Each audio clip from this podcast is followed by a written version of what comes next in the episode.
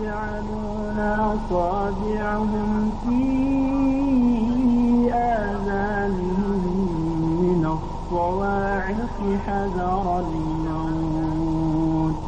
والله محيط بالكافرين. يكاد البرق يخطف أبصارهم كلما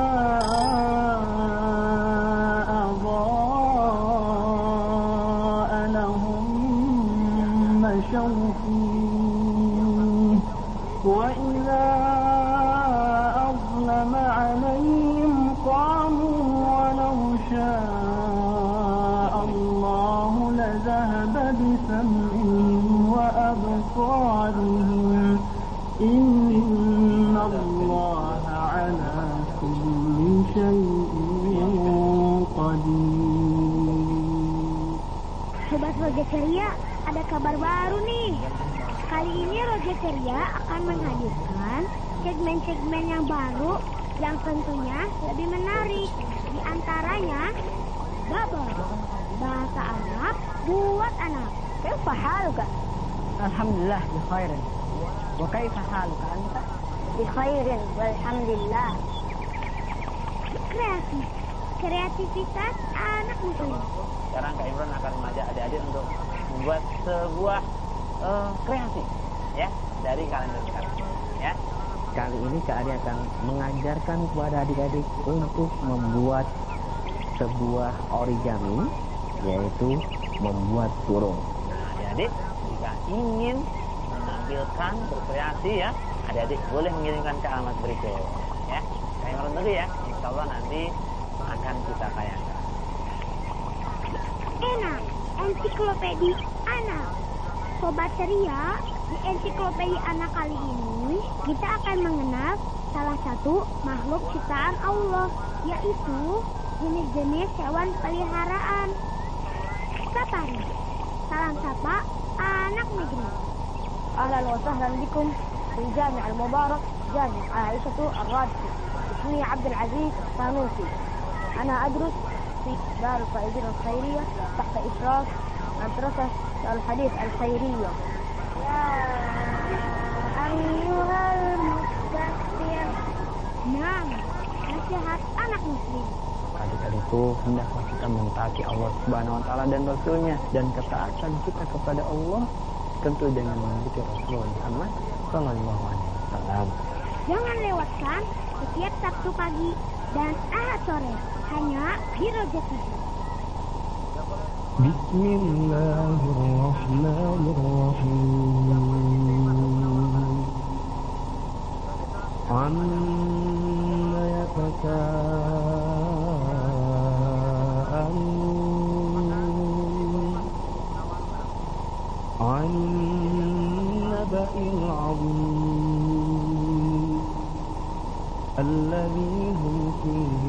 مختلفون كلا سيعلمون ثم كلا سيعلمون. ألم نجعل الأرض مهادا والجبال أوتادا وخلقناكم أزواجا وجعلنا نومكم سباتا. وجعلنا الليل لباسا. وجعلنا النهار معاشا. وبنينا فوقكم سبعا شدادا. وجعلنا سراجا وهاجا. وأنزلنا من المعصرات ماء ثجاجا لنخرج به حبا ونباتا وجنات ألفافا. إن يوم الفصل كان ميقاتا. يوم ينفخ في الصور فتأتون أفواجا وفتحت السماء فكانت أبوابا وشرت الجبال فكانت سرابا إن جهنم كانت مرصادا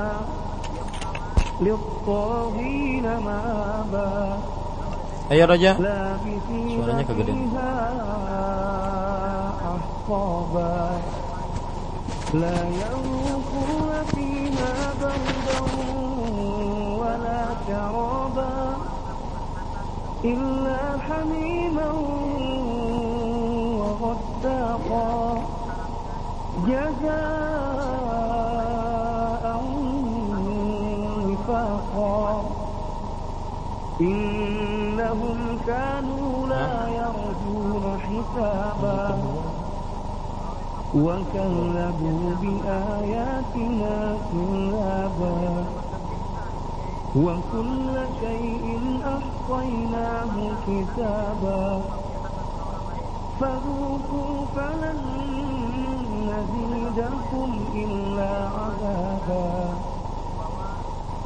إن للمتقين مفازا.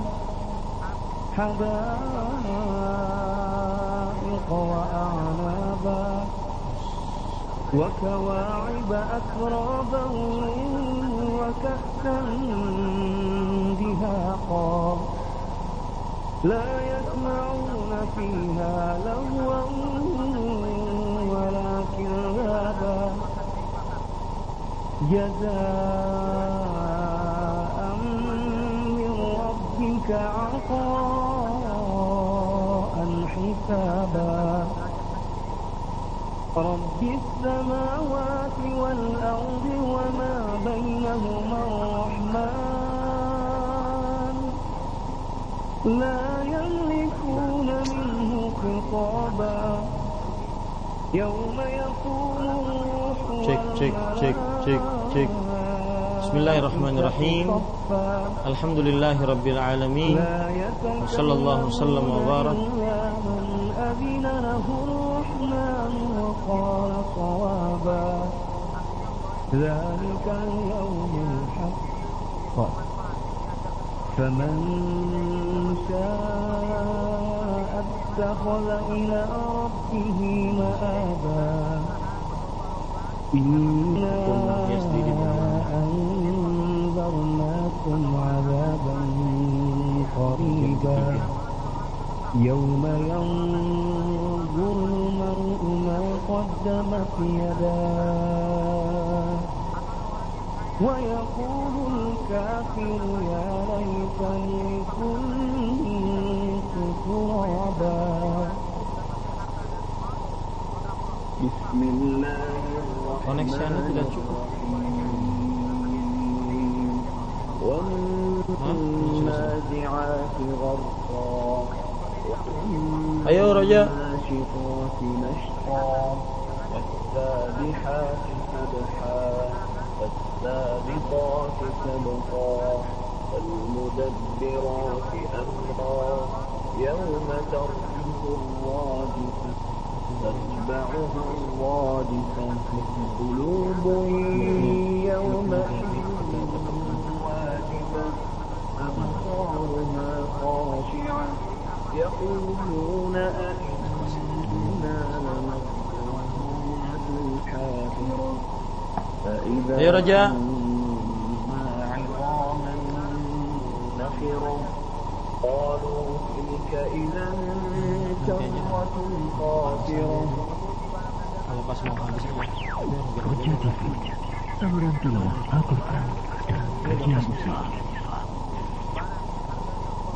Islam. Roja TV, saluran tilawah Al-Quran dan kajian.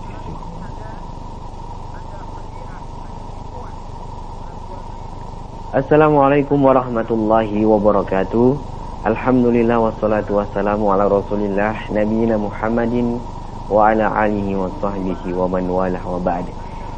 Ikhwatul Islam rahimani Allah wa iyyakum saudaraku siman seakidah pada TV Roja juga pendengar Radio Roja di mana pun saat ini Anda bisa menyimak siaran kami.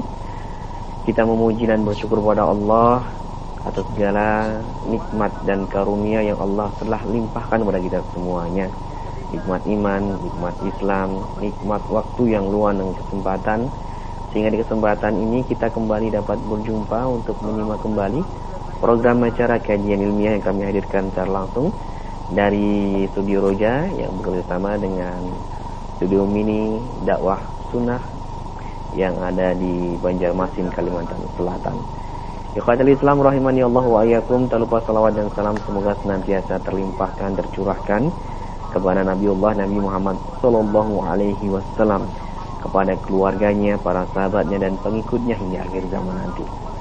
Seperti biasa di setiap Rabu pagi kita akan membahas kitab yang ditulis oleh Syekh Dr. Salih Fauzan Al-Fauzan dalam judul asli Tanbihat ala Ahkami tahtasu bil mu'minat atau yang sudah diterjemahkan dalam bahasa Indonesia yaitu tuntunan praktis fikih wanita yang akan langsung dipandu dan dibimbing oleh guru kita Ustadz Ahmad Zainuddin LC Hafidullah Ta'ala dan ikhwatul Islam kami sampaikan juga informasi untuk tanya jawab silakan Anda bisa menghubungi nomor kami di 021 823 6543 via telepon.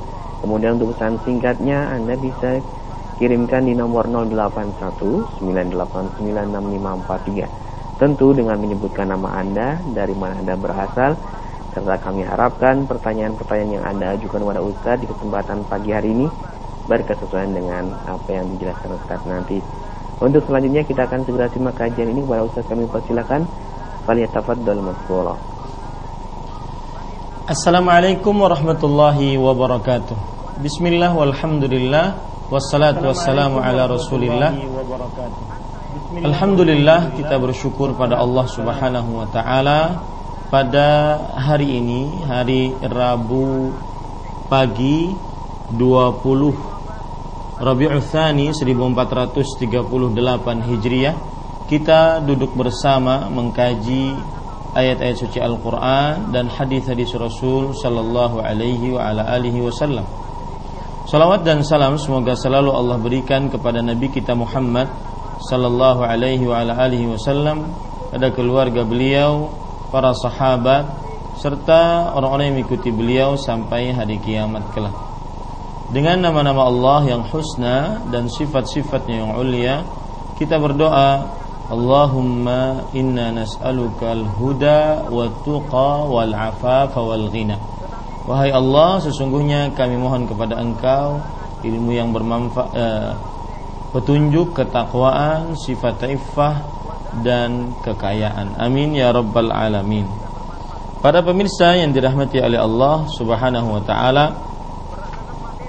setiap hari Rabu pagi menjelang siang kita di Roja TV yang bekerja sama dengan studio dakwahsunnah.com di kota Banjarmasin senantiasa mengadakan kajian rutin membaca kitab Tanbihat ala Ahkamin Takhtassu bil Mu'minat yang ditulis oleh Fadilatul Syekh Al-Allamah Dr. Saleh bin Fauzan bin Abdullah Al-Fauzan hafizahullahu taala.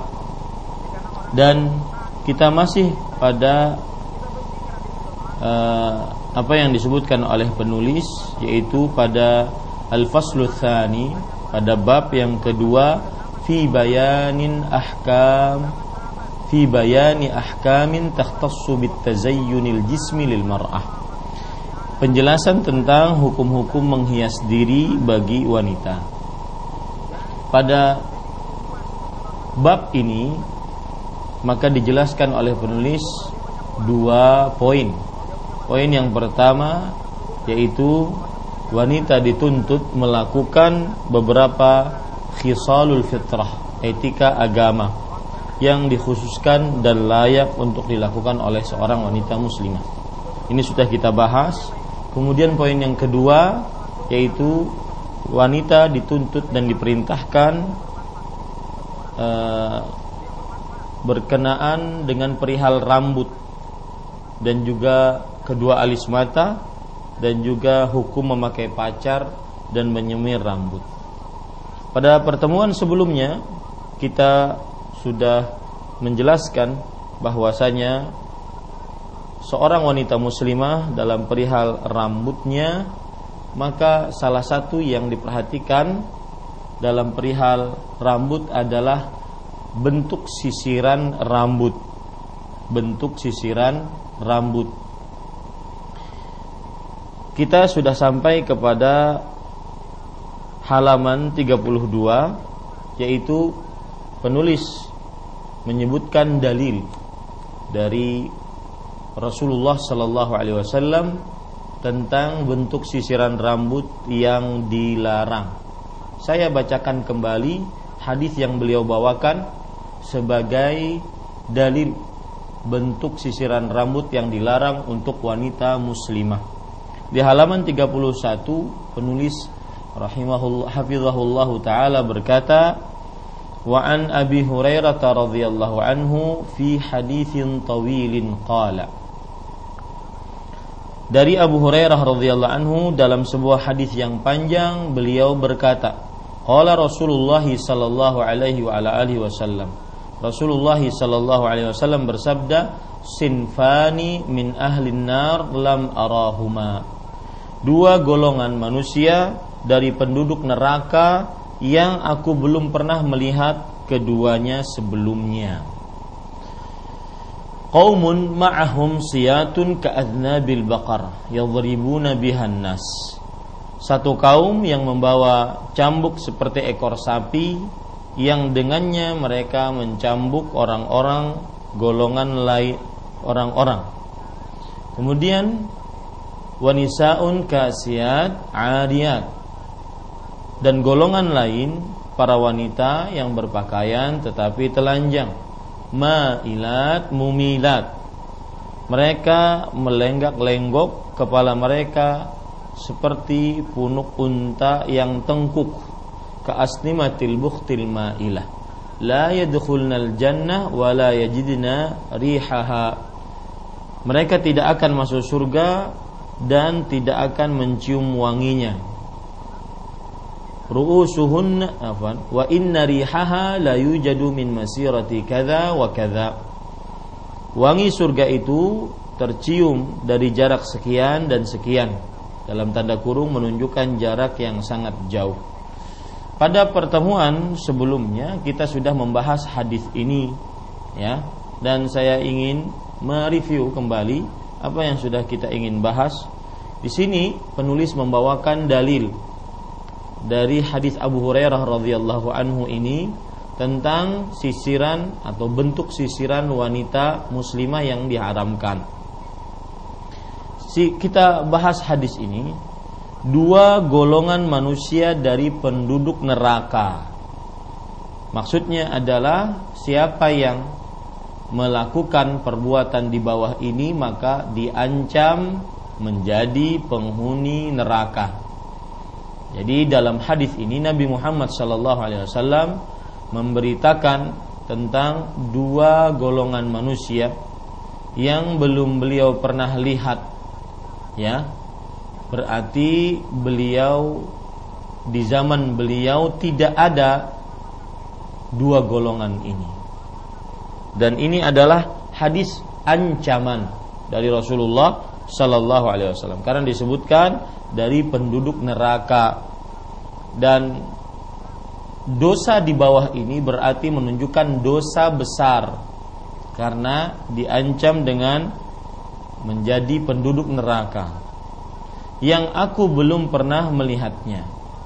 Kata yang dimaksud dengan yang aku belum pernah melihatnya keduanya sebelumnya maksudnya adalah ini dua kelompok yang belum pernah ada muncul di zaman Rasulullah Sallallahu Alaihi Wasallam. Mereka adanya sepeninggal Rasulullah Sallallahu Alaihi Wasallam. Dan dua kelompok ini disebutkan oleh para ulama sebagai jika muncul sebagai tanda-tanda kiamat as-sughra. Tanda-tanda kiamat as-sughra. Satu kaum yang membawa campuk cambuk seperti ekor sapi yang dengannya mereka mencambuk orang-orang. Ini adalah golongan pertama dari manusia yang dua tadi. Suatu kaum yang mencambuk membawa cambukan seperti ekor sapi mencambuki manusia. Dan yang dimaksud dengan kaum ini adalah yaitu orang-orang yang mempunyai wewenang, kekuasaan dan mereka memukuli rakyatnya atau orang-orang di bawahannya dengan kezaliman tanpa kebenaran. Ya, ini yang dimaksud. Coba perhatikan perkataan Imam Nawawi rahimahullah terhadap makna dari orang-orang yang membawa cambukan seperti ekor sapi. Imam Nawawi rahimahullah taala berkata, "Fa amma ashabus siyati fahum ghilmanu walis syurtah." Artinya, adapun ashabus sirat, ashabus itu orang-orang yang membawa cambuk memukuli manusia dengan cambuk tersebut maka yang dimaksud dengan mereka adalah yaitu para wali ataupun pemimpin-pemimpin yang mempunyai kekuatan, kewenangan, kekuasaan ya, yang mempunyai kewenangan dan kekuasaan. Bahkan Imam Nawawi mengatakan bahwa mereka adalah anak-anak dari para pemimpin anak-anak dari para pemimpin. Lihat lagi disebutkan oleh Imam As-Sakhawi penjelasannya wahumul an a'wanu dhalamah wa yutliquna wa yutlaqu ghaliban ala aqbahi jama'atil wali dan mereka sekarang disebut sebagai para eh, pembantu-pembantu pemimpin yang mereka berbuat zalim. Dan mereka jika disebutkan mereka adalah kroni-kroni pemimpin yang buruk. Warubbama tawassa'a fi itlaqihi ala zalamatil hukam. Dan bisa saja maknanya lebih luas lagi yaitu para pemimpin yang zalim. Ya, sebagaimana ini disebutkan di dalam kitab Al-Isya'ah li Asyratis Sa'ah. Kemudian para ikhwan yang dirahmati oleh Allah Subhanahu wa taala dan dalil bahwa yang dimaksud dengan orang-orang yang membawa cambuk seperti ekor sapi uh, yang akan keluar nanti di dunia dan ini merupakan tanda hari kiamat adalah sebagaimana yang dikatakan oleh Imam Ahmad dalam kitabnya Al-Musnad disebutkan yakhruju rijalun min hadhil ummah a fi akhir zaman.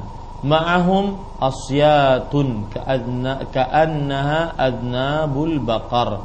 Yaghduna fi sakhatillah wa yaruhuna fi ghadabih. Akan keluar orang-orang dari umat ini di akhir zaman. Mereka membawa cambuk-cambuk seakan-akan seperti ekor sapi. Mereka keluar di pagi hari dalam kemurkaan Allah dan pulang di sore hari juga dalam kemurkaan Allah. Sebagaimana disebutkan oleh Imam Ahmad dalam kitabnya Al-Musnad dan juga disahihkan oleh Al-Hafidh Ibnu Hajar dan juga oleh Imam Al-Hakim.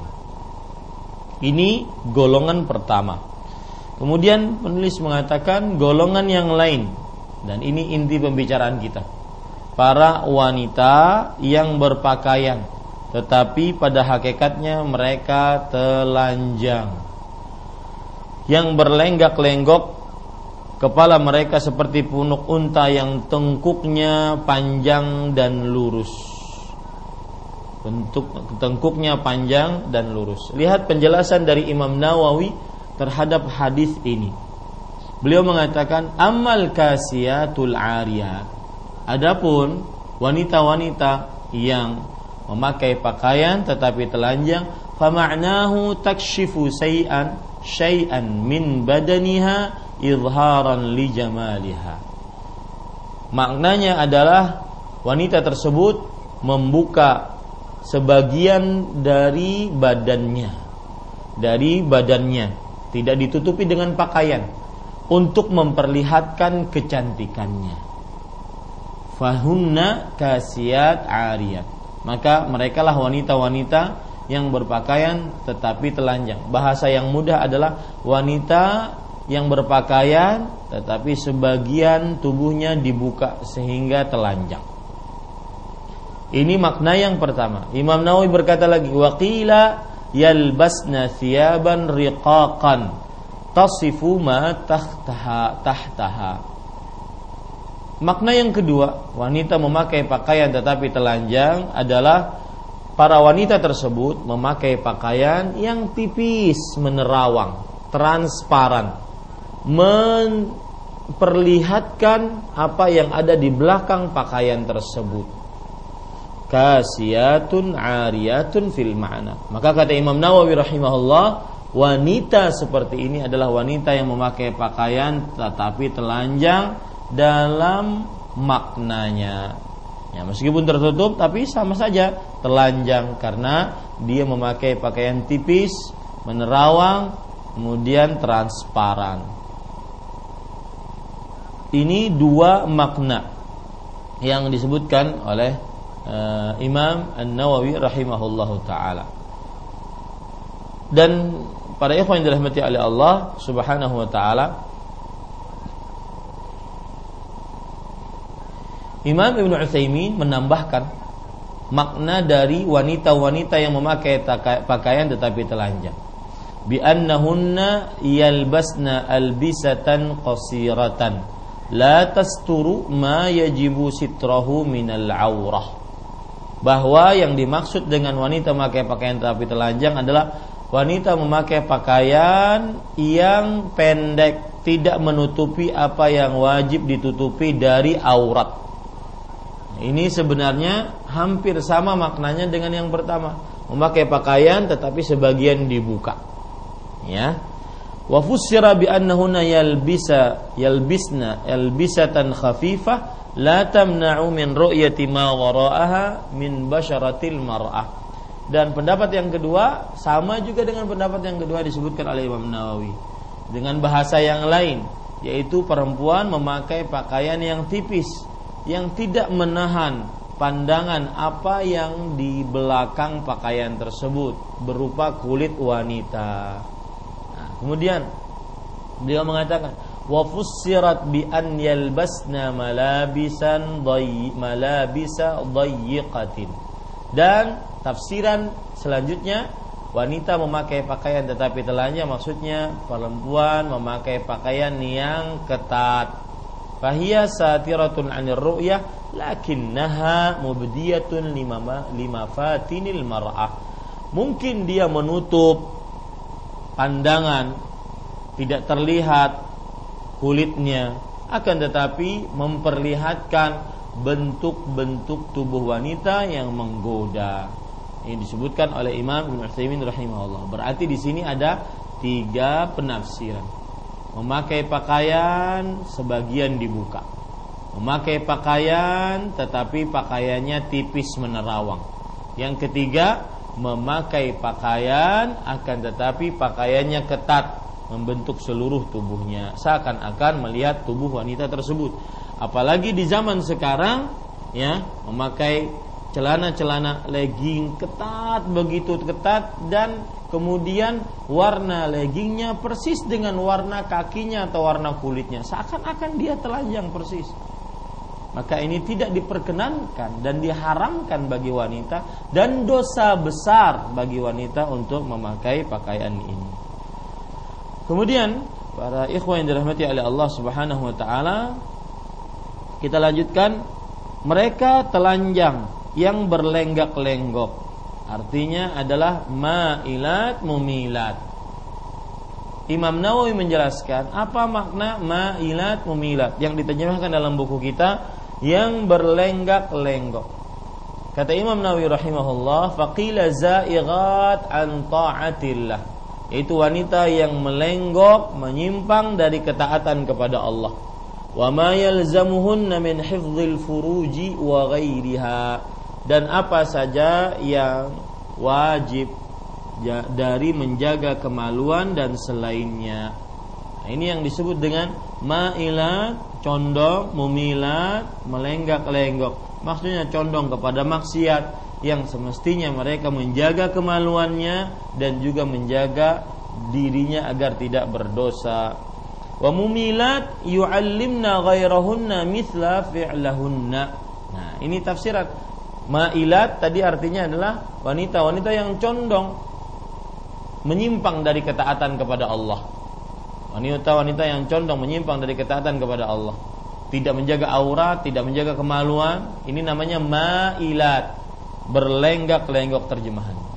Kemudian mumilat, ya, lihat bahasa Arabnya yang punya bukunya perhatikan. Mumilat artinya adalah mereka mengerjakan eh, mengajarkan selain mereka untuk melakukan seperti perbuatan mereka.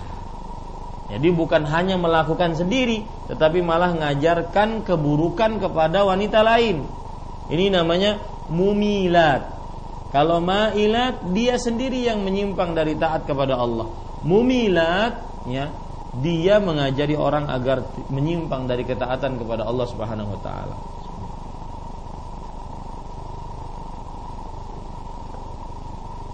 Ini penafsiran yang pertama. Penafsiran yang kedua, waqila ma'ilat mutabakhtiratin fi misyatihinna. Mumilat aktafuhunna. Yang dimaksud dengan ma'ilat menyimpang, berlenggak-lenggok yaitu e, jalannya terlalu dibuat-buat mutabakhtiratin fi misyatihinna. Jalannya kadang-kadang zigzag ya, begitu. Kemudian mumilat aktafuhunna yaitu pundak-pundak mereka sengaja dielak-elokkan sehingga menggoda para lelaki. Ini tafsiran yang kedua. Tafsiran yang ketiga, ma'ilat ilar rijal mumilat lahum bima yubdina min zinatihinna wa ghairiha. Ma'ilat maksudnya condong kepada lelaki yang bukan mahramnya. Mumilat artinya adalah memperlihatkan kepada lelaki tersebut perhiasannya, kecantikannya, keindahan tubuhnya. Itu arti-hati, ya. Makanya saya berpesan harus punya buku karena kita sangat uh, fokus kepada kitab kita. Ru'usuhunna ka'asnimatil buhtil ma'ilah. Kepala mereka seperti punuk unta yang tengkuknya panjang dan lurus. Uh, kepala di sini maksudnya adalah uh, rambut. Kepala kepala rambut, ya seperti punuk unta yang tengkuknya panjang dan dan kurus. Coba perhatikan per, penjelasan dari Imam Nawawi rahimahullahu taala. Beliau mengatakan ru'usuhunna ka'asnimatil bukh fama'nahu yu'azzimna ru'usahunna bil khumuri wal amami wa ghairiha mimma uh, yulaf yulaflifu uh, yulaflifu ala yulaffu ala ras yulaffu ala ras hatta tushbihu asnimatil asnimatal ibilil bukht. Hadha huwa al mashhur fi tafsirih. Beliau mengatakan Imam Nawawi mengatakan makna dari ru'usuhunna ka asnimatil bukhtil ma'ilah yaitu kepala mereka seperti punuk unta yang tengkuknya panjang dan kurus maknanya adalah para wanita membesarkan kepala mereka dengan ikatan jilbab mereka. Atau surban yang menutupi kepala mereka. Atau selainnya yang me, e, di, diputar-putar di atas kepala mereka. Sampai seperti e, punuk unta yang panjang dan kurus. Jadi di sini Eh, bisa saja dan ini inti pembicaraan kita bisa saja yang dimaksud adalah kain-kain kain yang diputar-putar di kepala sehingga dikumpulkan di atas kepalanya. Ya, biasa kan seperti itu kain ada yang dikumpulkan di atas kepalanya. Ada kain ada rambut yang dikumpulkan kemudian ditutupi dengan jilbabnya sehingga seperti punuk unta. Ini dilarang dalam agama Islam. Sampai seperti punuk unta yang panjang dan kurus. Dan ini pendapat yang masyhur e, dari pendapat para ulama sebagai tafsirannya. Kemudian Imam Nawawi mengatakan qala al-Maziri Al-Maziri berkata wa yajuzu an yakuna ma'nahu yatmahna ila rijal wala yaghdudna anhum wala yunkis yunakkisna ru'usahunna.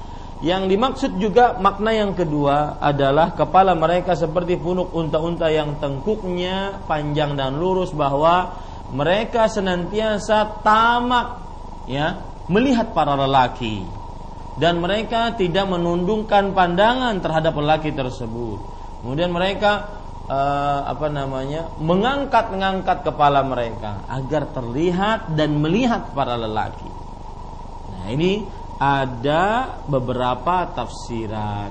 Ada tafsiran pertama yaitu eh, kain-kain diputar diputar di, di atas di, membesarkan kepala atau rambut dikumpulkan di sini kemudian diputar kain sehingga besar seperti besar kepalanya atau ada pendapat yang kedua yang disebutkan oleh Al-Maziri rahimahullahu taala bahwa para wanita tersebut sangat sangat e, nakal, mohon maaf bahasa saya binal terhadap para lelaki dan tidak menunjukkan pandang menundukkan pandangan terhadap para lelaki dan mereka senantiasa mengangkat-ngangkat kepala mereka agar terlihat dan dilihat oleh para lelaki. Ini penjelasan-penjelasan ini disebutkan oleh Imam Nawawi rahimahullah di dalam kitab Al-Minhaj Syarah Nawawi ala Sahih Muslim. Ini ini sebagai tambahan yang sudah kita pelajari para ikhwah yang dirahmati oleh Allah Subhanahu wa taala. Kemudian Bapak Ibu saudara-saudari yang dimuliakan oleh Allah Subhanahu wa taala, di sana ada penjelasan lain. Untuk menambah ke ilmu kita di sana ada penjelasan lain. Bahwasanya Al-Munawi rahimahullah berkata Al-Munawi ulama Islam abad ke 13 eh, Hijriah beliau mengatakan yaj'alna ala ru'usihinna ma yukabbiruha wa yu'azzimuha min al-kharaq wal asaib wal khumur hatta tusbihu syai'an uh, tushbihu asnimatal ibil.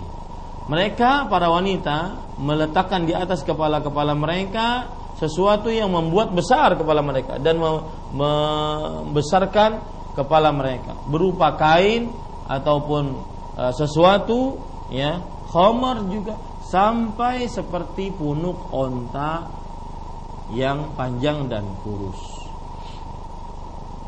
Ibnul Arabi, seorang ulama hadis bermadzhab Maliki mengatakan wahada kita kinayatu an takbiri ra'siha bil kharaqi hatta yudhannu rai annahu kulluhu sya'ar. Uh, yang dimaksud dengan kepala mereka seperti punuk unta yaitu ini adalah bahasa kiasan.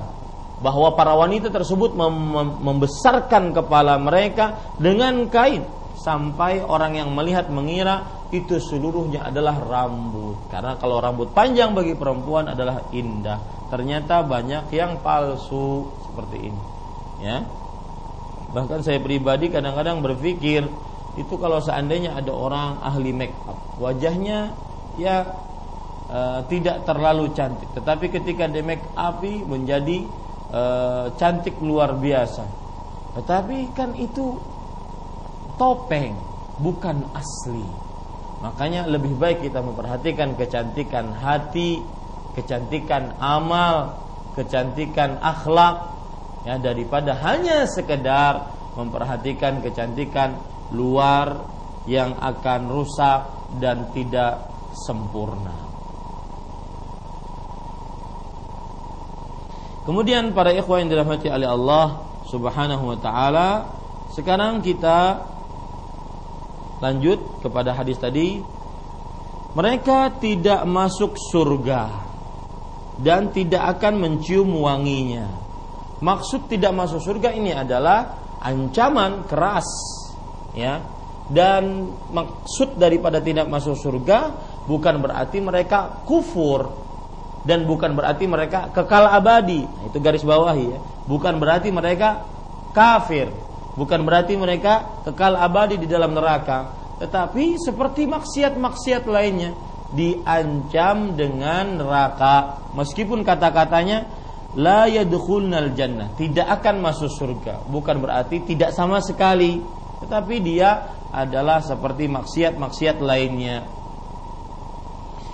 Pada ikhwan dirahmati oleh Allah, karena seluruh maksiat jika seseorang mati di atasnya selain kesyirikan maka pendapat yang benar dari ahlu sunnah wal jamaah adalah tahta masyiatillah di bawah kehendak Allah insya'a subhanahu afa anhu wa ghafara lahum wa in syaa'a adzabahum. Kalau seandainya Allah Subhanahu wa taala menginginkan mereka diampuni, maka Allah Subhanahu wa taala akan mengampuni dosa-dosa mereka. Tapi jika Allah menginginkan mereka disiksa, maka Allah akan menyiksa mereka akan tetapi tidak kekal di dalam neraka. Sebagaimana firman Allah dalam surah An-Nisa ayat 48, Inna Allah la yaghfiru an yushraka bih wa yaghfiru ma duna dzalika liman yasha. Sesungguhnya Allah Subhanahu wa taala tidak akan mengampuni orang yang mensyirikannya dan akan mengampuni selain itu bagi siapa yang dikehendakinya. Kata-kata selain itu adalah seluruh maksiat, selain kesyirikan, kekufuran dan kemunafikan. Maka berarti di bawah kehendak Allah sesuai dengan kehendaknya diampuninya atau tidak. Ini para ikhwan yang dirahmati oleh Allah Subhanahu wa taala. Dan e, kemudian Rasulullah SAW bersabda dan tidak akan mencium wangi surga. Ini menunjukkan bahwasanya surga memiliki bau wangi, ya. Surga memiliki bau wangi. Dan wangi surga itu tercium dari jarak sekian dan sekian, menunjukkan jarak yang sangat jauh, ya. Ini menunjukkan bahwa sangat merugi orang yang tidak masuk surga. Mencium baunya saja tidak, apalagi sampai masuk surga. Maka wahai para wanita, perhatikan tadi dosa-dosa yang tidak boleh dilakukan. Memakai pakaian tetapi telanjang dengan penjelasannya. Kemudian setelah itu melenggak-lenggok dengan penjelasannya sudah kita jelaskan. Kemudian setelah itu rambutnya dan ini inti pembicaraan pada bab ini rambutnya diperbes kepalanya diperbesar ya seperti punuk unta. Bisa diperbesar dengan kain atau bisa diperbesar dengan mengumpulkan rambut di atas kepala atau di kepala tengahnya. Wallahu alam. Kita lanjutkan sekarang apa yang disebutkan oleh penulis. Beliau mengatakan waqad fassara ba'dul ulama'i qawlahu ma'ilat mumilat bi annahunna yamtashitna al-mistah al-mila wa hiya mistatul baghaya. Wa yamshid wa yamshudna ghairahunna tilkal mistah. Wa hadhihi mistatu nisa'il infrinj wa huwa wa man yahdhu hadwahunna min nisa'il muslimin. Sebagian ulama telah memberikan penafsiran terhadap sabda Nabi Muhammad SAW, yaitu menyisir rambut mereka dengan gaya sisi miring seperti gaya sisi pelacur dan mereka menyisiri orang lain dengan gaya seperti itu. Nah, ini eh, yang dimaksud dengan keasnimatil buktil ma'ilah. Rambut kepala mereka seperti punuk onta yang tengkuknya panjang dan kurus Nah, ini gaya sisirannya seperti gaya sisiran para pelacur di zaman dahulu. Model sisiran ini semacam ini adalah model sisiran orang-orang asing. Wanita wanita muslimah eh, ada yang mengikuti model seperti ini. Nah, ini dilarang ya karena eh, model menyisir rambut ke samping seperti sisiran Eh, para wanita para wanita pekerja seks komersial di zaman jahiliyah maka kita diharamkan untuk mengikutinya. Penulis kemudian mengatakan wa kama sebagaimana tumna'u al-mar'atul muslimah min halqi sya'ri ra'siha au qassihi min ghairi haja fa innaha tumna'u min waslihi wa ziyadati alaihi bi sya'rin akhar. Nah, sekarang masuk ke permasalahan baru. Kalau tadi model sisiran, model peletakan rambut, ya. Makanya kan bab kedua ini fi bayani ahkamin takhtassu bit tazayyunil jismi lil mar'ah. Penjelasan hukum hukum menghias diri bagi wanita. Kalau tadi model sisiran, sekarang uh, model rambut ya, model rambut. Penulis mengatakan model sisiran seperti ini adalah model sisiran orang-orang asing, wanita-wanita muslimah, ada yang mengikuti model mereka ini. Sebagian wanita muslimah dilarang mencukur rambut kepalanya. Eh, afwan. Sebagaimana wanita muslimah dilarang mencukur rambut kepalanya atau memotongnya tanpa alasan tertentu. Demikian pula ia dilarang untuk menyambung dan menambah rambutnya dengan rambut orang lain. Ya, ini dalam bahasa persalonan mungkin hair extension. Menyambung rambut dengan rambut orang lain ataupun dengan bahan-bahan yang lainnya.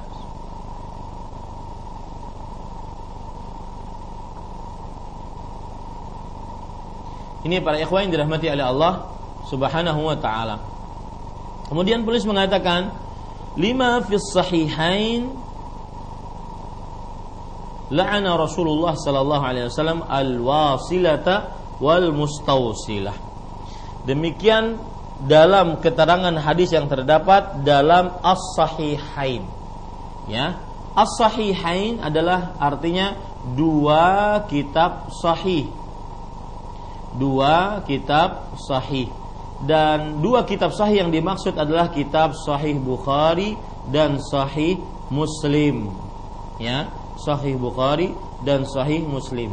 Nama asli kitab Sahih Bukhari yaitu Al-Jami' Al-Musnad As-Sahih Al-Mukhtasar min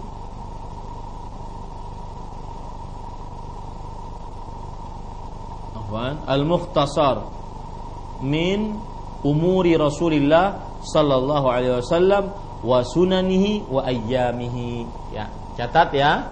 As-Sahihain adalah dua kitab sahih yaitu Sahih Bukhari dan Sahih Muslim. Dan uh, Sahih Bukhari sebenarnya bukan nama kitabnya Sahih Bukhari, akan tetapi terkenal dengan nama Sahih Bukhari karena uh, penulisnya adalah seorang ulama dari daerah Bukhara, makanya disebut dengan Sahih Bukhari. Adapun nama lengkap dari kitab Sahih Bukhari catat Al-Jami'u Al-Musnadu As-Sahihu Al-Mukhtasaru min umuri Rasulullah sallallahu alaihi wasallam wa sunanihi wa ayyamihi. Ya wa sunanihi wa ayyamihi. Adapun e, nama asli dari kitab Sahih Muslim ya secara sempurna namanya yaitu Al-Musnad Al-As-Sahihu. Al-Mukhtasaru Minas Sunani Binaqlil Adli Anil Adli Ila Rasulillah Sallallahu alaihi wa ala alihi wasallam Ya Ini para ikhwan yang dirahmati oleh Allah Subhanahu wa taala. Saya ulangi, Al-Musnad as-sahih al-mukhtasar minas sunan binaqlil adli anil adli ila Rasulillah sallallahu alaihi wasallam. Itu adalah nama asli dari Sahih Bukhari dan Sahih Muslim yang biasa sering disebut as-sahihain yaitu dua kitab sahih. Kenapa dua kitab sahih?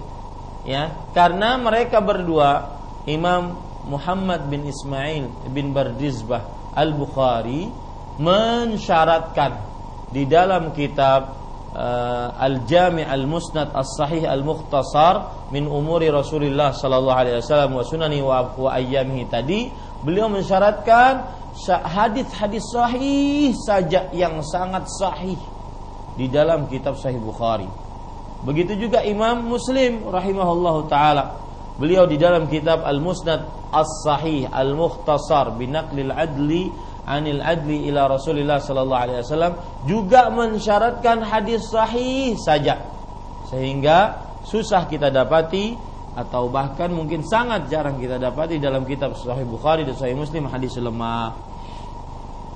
Kita lanjutkan. Demikian dalam keterangan hadis yang terdapat dalam As-Sahihain bahwa Rasulullah SAW bersabda yang artinya Rasulullah SAW telah melaknat atau mengutuk wanita yang menyambung rambutnya dan wanita yang menyambung rambut orang lain ya ini para ikhwan yang dirahmati oleh Allah Subhanahu wa taala hadis yang berkaitan bahwa Rasulullah sallallahu alaihi wasallam melaknat wanita yang menyambung rambutnya dan wanita yang menyambung rambut orang lain. Perhatikan sekarang beberapa uh, penjelasan dari para ulama tentang hadis ini, ya, tentang hadis ini. Yang pertama yaitu had, hadis ini terdapat ancaman, ancaman dan dosa besar saya ulangi, hadis ini terdapat ancaman untuk sebuah dosa yaitu menyambung rambut dan menyambungkan rambut orang lain. Ini ancaman dari Rasul Shallallahu Alaihi Wasallam karena diancam dilaknat. Kemudian faedah dari hadis ini juga bahwa hadis ini menunjukkan bahwa menyambung rambut dan menyambung rambut orang lain adalah dosa besar karena diancam laknat. Ya karena diancam laknat. Ini para ikhwan yang dirahmati oleh Allah Subhanahu wa taala. Dan dosa yang diancam laknat akan diampuni oleh Allah eh, apa, akan e, disebut oleh para ulama sebagai dosa besar. Dosa yang diancam laknat disebut oleh para ulama sebagai dosa besar seperti Abdullah bin Abbas radhiyallahu anhu mengatakan kullu dzambin khatamahu Allah bila'nah au nar au azab fahuwa kabirah. Setiap dosa yang diancam oleh Allah dengan laknat, dengan neraka, dengan murka, dengan kemarahan, maka dia adalah dosa besar. Maka ini dosa besar, menyambung rambut, meminta disambungkan rambut, ini pun dosa besar. Ya, para ikhwan yang dirahmati oleh Allah Subhanahu wa taala. Kemudian Bapak Ibu saudara-saudari yang dimuliakan oleh Allah Subhanahu wa taala, eh, pelajaran dari hadis ini juga yaitu makna laknat. Makna laknat. Laknat yang dimaksud di sini adalah al-ib'ad wa tardu min rahmatillah. Sebagaimana dijelaskan oleh para ulama rahimahumullahu taala.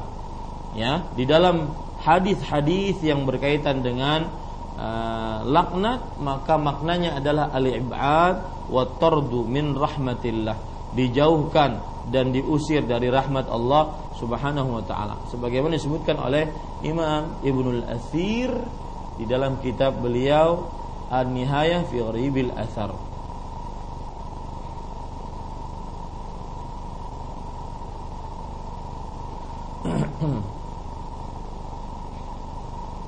Kemudian para ikhwan yang dirahmati oleh Allah Subhanahu wa taala eh, para ulama menjelaskan tentang makna laknat. Laknat bisa dengan ucapan, bisa juga dengan perbuatan.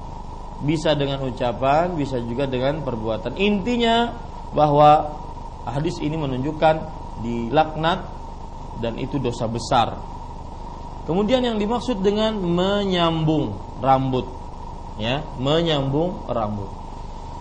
E, dijelaskan oleh para ulama al-wasilah kita baca dulu deh apa yang disebutkan oleh penulis biar tidak e,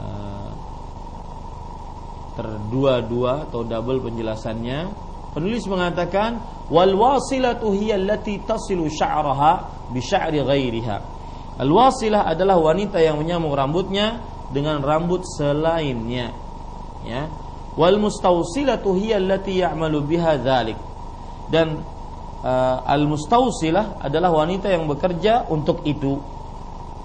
Bekerja untuk itu lima fi dzalika minat tazwir yang mana perbuatan itu merupakan pemalsuan karena menggunakan rambut palsu wa minal waslil muharram lubsul barukah al ma'rufah fi hadzal zaman dan termasuk penyambungan rambut yang diharamkan adalah memakai wig yang telah populer di masa ini ini semua penjelasan dari penulis hafizahullahu taala.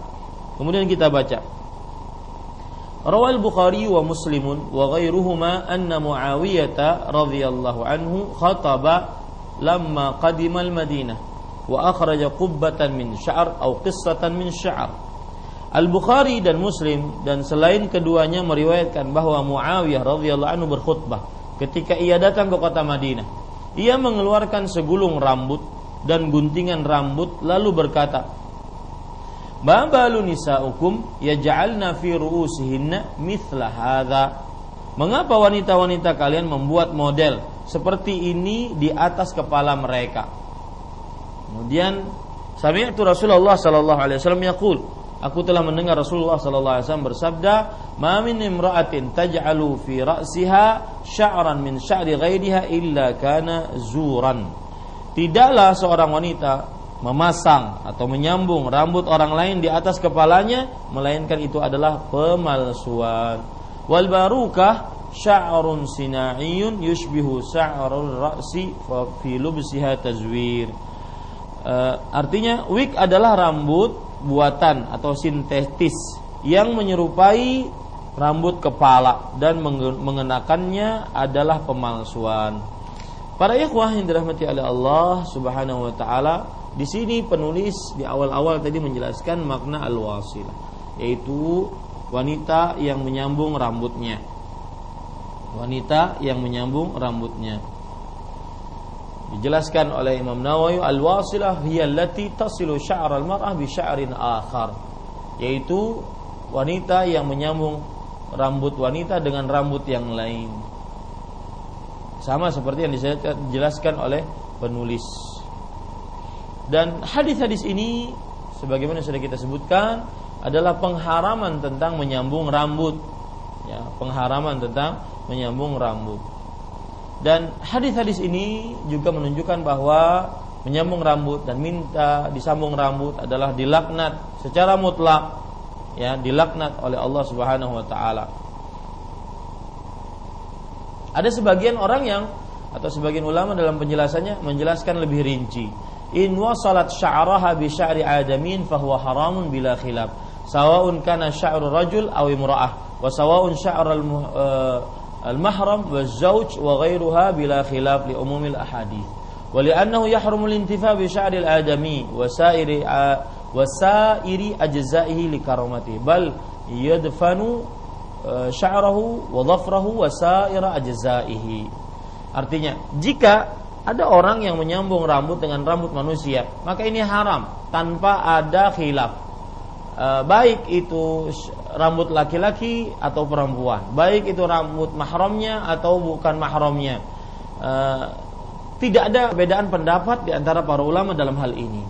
Karena diharamkan untuk mengambil manfaat dengan e, rambut wa, rambut manusia dan juga seluruh bagian-bagian dari manusia tersebut karena kemuliaan manusia tersebut eh, bahkan rambut manusia kuku manusia dan seluruh bagian-bagian dari manusia jika sudah maka di eh, apa namanya dikubur ya menurut pendapat ini. Wa in wasalat bi sya'rin ghaira adamin fa in kana sya'ran najisan wa huwa sya'rul mayta wa sya'ru ma la yukal in idza fasala fi hayati fa huwa haramun aidan lil hadis dan juga jika dia menyambung rambut dengan rambut selain rambut manusia ya selain rambut manusia jika rambut tersebut adalah rambut yang najis seperti rambut bangkai atau rambut binatang yang tidak dimakan dagingnya jika telah berpisah dari uh, yang hidupnya maka ini haram juga disebabkan hadis tersebut. Wali annahu hamlu najasatin fi salati wa ghairiha amdan. Disebabkan juga karena dia berarti membawa najis di dalam solatnya atau di dalam selainnya secara sengaja. Ya ini para ikhwan yang dirahmati oleh Allah Subhanahu wa taala Kemudian beliau mengatakan, wa amma sya'rut tahir. Adapun rambut yang suci min ghairil adami yang bukan dari uh, rambut manusia. Fa illam yakun laha zaujun wala saydun fahuwa haramun aidan. Kalau seandainya dia tidak mempunyai suami ataupun tidak mempunyai majikan laki-laki, yaitu budak maksudnya maka ini diharamkan juga.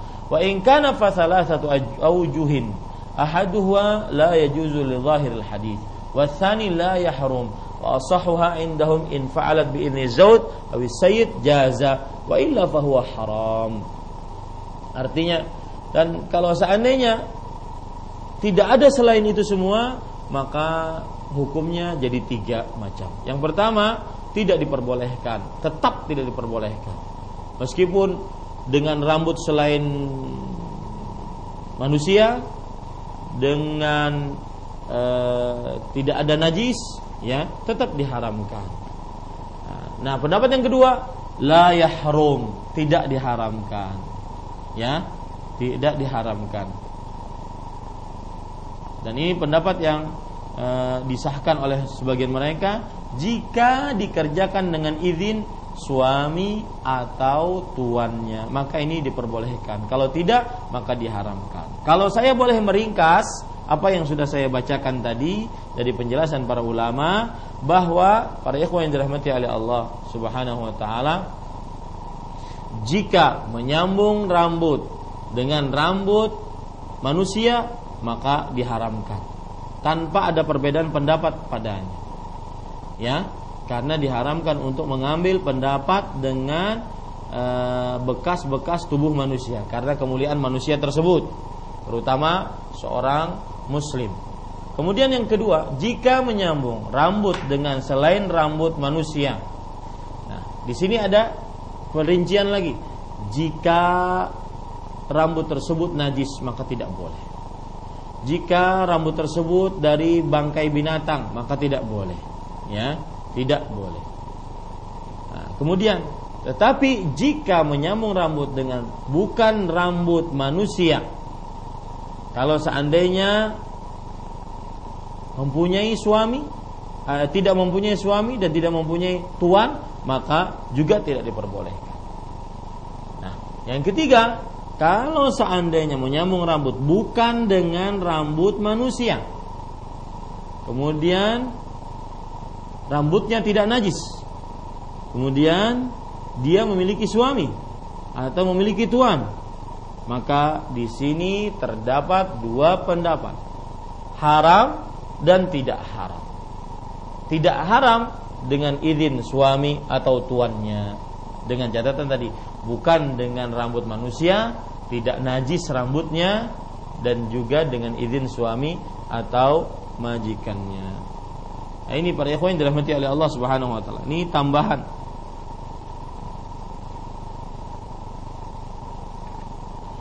Para ikhwah yang dirahmati oleh Allah Subhanahu wa taala, sekarang apa hukum memakai uh, barukah wig tadi dalam keadaan uh, apa namanya untuk suami ya untuk suami. Apa hukum memakai wig rambut palsu untuk berdandan di hadapan suami? Maka para ikhwan yang dirahmati oleh Allah Subhanahu wa taala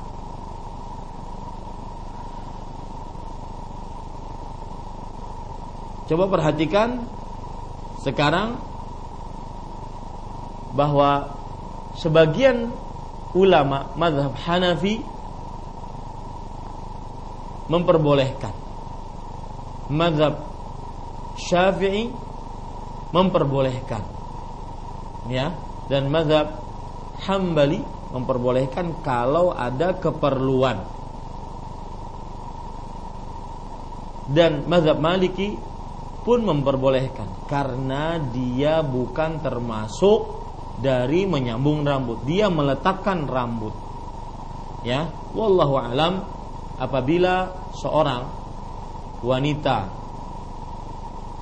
meletakkan wig untuk e, berdandan di hadapan suaminya maka wallahu alam diperbolehkan asal tidak menyerupai diri dengan wanita-wanita kafir ataupun wanita-wanita yang diharamkan untuk diserupakan diri dengan mereka. Ya, ini para ikhwan yang dirahmati oleh Allah. Saya lebih condong kepada pendapat tersebut bahwa tidak mengapa seorang wanita untuk memakai pakai uh, apa namanya rambut palsu untuk berdandan di hadapan suaminya. Para ikhwan yang dirahmati oleh Allah Subhanahu wa taala. Tetapi Syekh Ibnu Baz rahimahullahu taala menyatakan bahwasanya seorang perempuan menjauhi pemakaian wig rambut palsu untuk uh, mendandani dirinya ya. Beliau mengatakan amal barukah wa hakadha waslu sya'ri bisya'r kulluhu munkar la adapun memakai wig dan demikian pula menyambung rambut dengan rambut seluruhnya mungkar tidak diperbolehkan. Ya. Uh, an-nabi sallallahu alaihi wasallam kata beliau an-naha 'anil wasl. Nabi Muhammad SAW melarang untuk menyambung rambut. Wala'anal wasilah wal mustawsilah dan wanita Eh, dan Rasulullah SAW melarang atau melaknat wanita-wanita yang menyambung rambutnya dan minta disambung rambutnya. Wahiyya allati tadummu ila sya'riha sya'ran litadkhimihi aw litulihi aw takthiri kullu hadha la yajuz. Wa lubsul barukah. Yaitu wanita yang menyambung rambutnya dengan rambut orang lain untuk menebalkan, memanjangkan memperbanyak seluruhnya ini tidak diperbolehkan. Dan demikian pula memakai uh, wig yaitu rambut palsu. Dan beliau berkata qad thabata anhu sallallahu alaihi wasallam annahu qala lima ra'a dzalik bihadza halakat bani Israel lamma takhadhu qubbatan min sya'ar artinya telah tetap Nabi Muhammad SAW ketika melihat hal itu beliau bersabda dengan rambut model seperti inilah uh, Bani Israel binasa. Apa?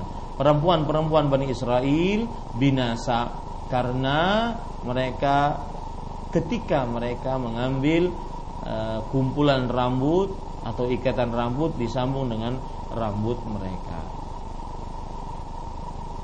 Jadi di sini terdapat dua pendapat para ikhwah yang dirahmati oleh Allah Subhanahu wa taala.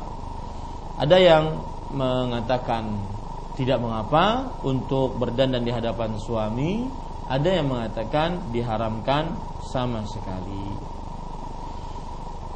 Tapi para ikhwan yang dirahmati oleh Allah Subhanahu wa taala. Kita lanjutkan sekarang apa yang disebutkan oleh penulis. Baik, kalau seandainya rambutnya rontok ataupun rambutnya botak. Laki-laki atau perempuan. Bolehkah memakai rambut palsu ini? Ya. Bolehkah memakai rambut palsu ini? Maka sama juga pendapatnya bahwasanya jika seseorang e, ingin berhati-hati hendaklah dia menjauhi pemakaian rambut palsu tersebut. Baik laki-laki ataupun perempuan. Ya. Wallahu a'lam